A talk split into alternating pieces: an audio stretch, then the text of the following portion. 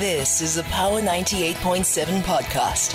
Now we're talking. Subscribe to Power 98.7 podcasts in iTunes or wherever you get your podcasts. There's more on power987.co.za. Move on now to a conversation uh, with South Africa's engineers, the consulting engineers of South Africa. And this is on the back of the public procurement bill. We know that's sitting with the National Council of Provinces at present, and uh, the move there, of course, is uh, the possibility there is that it will move ahead, uh, passed by Parliament, signed by the President, and will be enacted. But it looks like there's huge pushback, and uh, the consulting engineers of South Africa are joining us this evening to speak to us about why uh, they are quite unhappy with some of the provisions that currently sit within that piece of legislation. Chris uh, Campbell is the CEO of the organization, and he is on the line right now. Chris, hello. Thank you for your time. Uh, um, good evening, uh, and good evening to your listeners. Fantastic. Thanks, thanks. Yeah, thanks for chatting to us uh, this evening, Chris. It's an absolute pleasure uh, speaking to you. Let's speak about this piece of legislation. Maybe starting off with, uh, from your perspective as an organization, what government's intention was uh, when they uh, put this piece of legislation together. So, uh, yeah, so I think firstly, the objective behind putting this piece of legislation together was try to bring together legislation that's sitting in different pockets uh, in the uh, Municipal Finance Management Act, in the Public Finance Management Act, in various regulation, uh, the old preferential procurement regulations, and to try and consolidate it into one, um, which would then be applicable on a national basis. So that that is the objective, uh, which you know uh, we we have understood, and and uh, you know we don't um, we don't think that's a bad idea either. Except you've got to get it right. It's not something that you can just cut and paste and hope that everything fits together. It's going to work. So let's talk. Uh, there, yes. too, there are too many moving parts, uh, especially since we're constitutional democracy.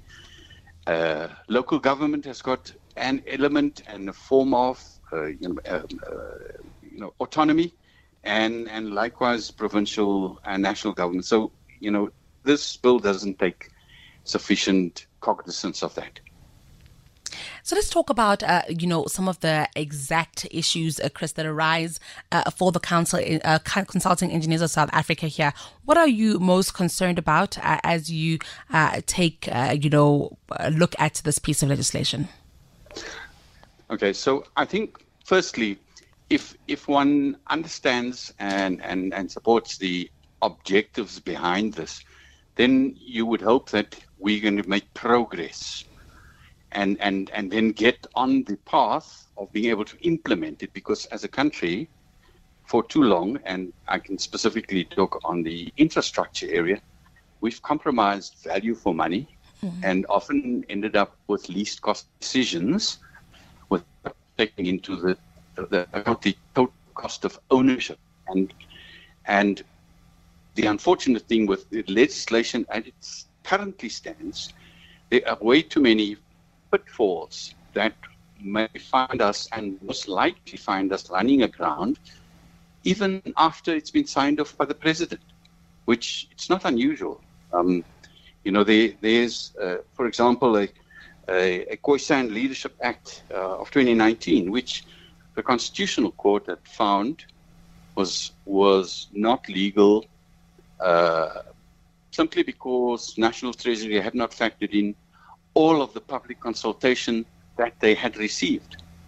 Now, this bill has on record a similar situation um, in in uh, you know through Parliament in the phase just before the National Council of Provinces. So there's a pitfall. In the chapter four, preferential procurement, much as we need to have transformative legislation, yet again, in this bill, it's very far from uh, qualifying to be considered a framework. It's too prescriptive. So we run the risk yet again of a constitutional court challenge, which uh, caused the previous preferential procurement regulations to be uh, ruled as being unconstitutional.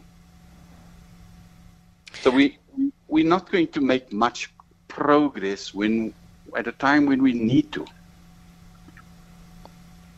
I'm curious to also speak about the you know consultation here. Uh, of course, this is an important uh, step in uh, lots of the legislations passed here in South Africa. Uh, yes. Has it been adequate? Have you been engaged? Uh, you know, and could you have been engaged more? So, if if I talk about let's just talk the infrastructure world and the infra because that's the area that we you know we have um, offer the most services through our members, infrastructure development, and the construction industry broadly. Now, in the bill itself, what was of major concern to us was infrastructure is a major spend in our country. Mm-hmm. Um, it, it, constitutes um, a large investment, and and in a country that's fast running out of money, we need to find ways and, and the best way of using and getting value for money out of those processes. In fact, um, just to give you a sense of reality, in, in 2022, if we take our GDP as a country of 4.5 trillion, then the spend on infrastructure assets, which generally over a 16.6 uh, over a 20-year average was 750 billion. Now, that's only 16.6. We should be at 30%. But the problem with that is that even the processes, and this bill doesn't take cognizance of the importance of procurement. It's, there's very little substance in the bill on how we how, how are we in principle can we derive better value for money in all of our procurement spend and also move us away from treating all procurement as the same. Because if you're buying ballpoint pens, there's one process for that, and that's simple. You know, you can write with it for five minutes, it don't cost you five rand.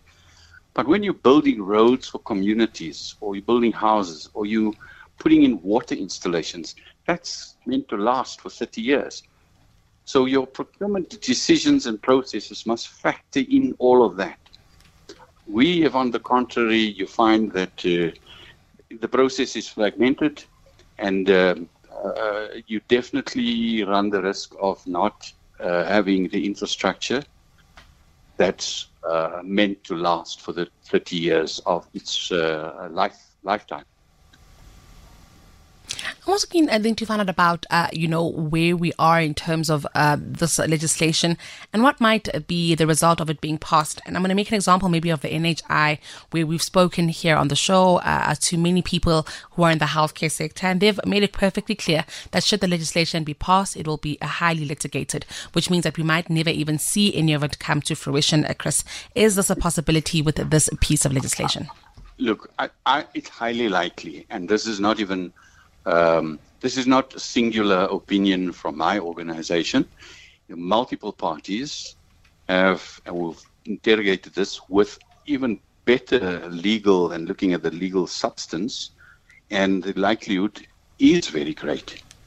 Um, and, and of course, I think the tragedy that we have here is that whereas we, we need to be spending more money and getting value for money, through our infrastructure to grow our economy, but we're not going to make you know the, the, the steps in the right direction so that we can exactly realize the value of the investment that we have made.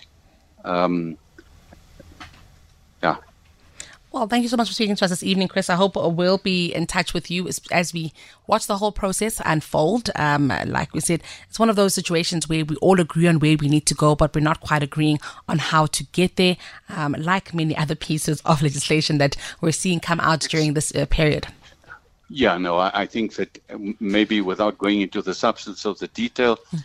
I think we just need to think of where we are at. Mm-hmm. We're running into elections and we leave it there, and we all understand why it it uh, it is being pushed so quickly. Absolutely agree with you there, Chris. Uh, thank you for speaking to us this evening, and we'll certainly be in touch. Thank you very much. Fantastic. Wow. That's uh, Chris Campbell. He's a CEO of Consulting Engineers South Africa, speaking to us on that issue of the public procurement bill. It is one, I'm saying, like the NHI, right? We all agree on where we're trying to go here. We all agree on universal healthcare. We all agree we need infrastructure. But for some reason, we're just not quite, uh, you know, uh, meeting uh, the same uh, strategy in terms of how to get there, which is very, very interesting uh, because all of this just leads to nothing happening uh, and more and more uh, delays. The issue there is that, you know, we are a democracy that prides itself on being consultative in nature. And, uh, you know, recently the Anglo American CEO, Duncan Wanblad, said South Africa's democracy is very loud and not very productive. And, I, and I'm paraphrasing, but that's essentially what he was uh, saying. And it just makes me wonder if this is one of those moments also, or when we're trying to put legislation together, we get to a place where we have lots and lots of conversations, we slow down the process, but most importantly, we don't get to where we're trying to go. You've been listening to a Power 98.7 podcast. For more podcasts, visit power987.co.za or subscribe wherever you get your podcasts.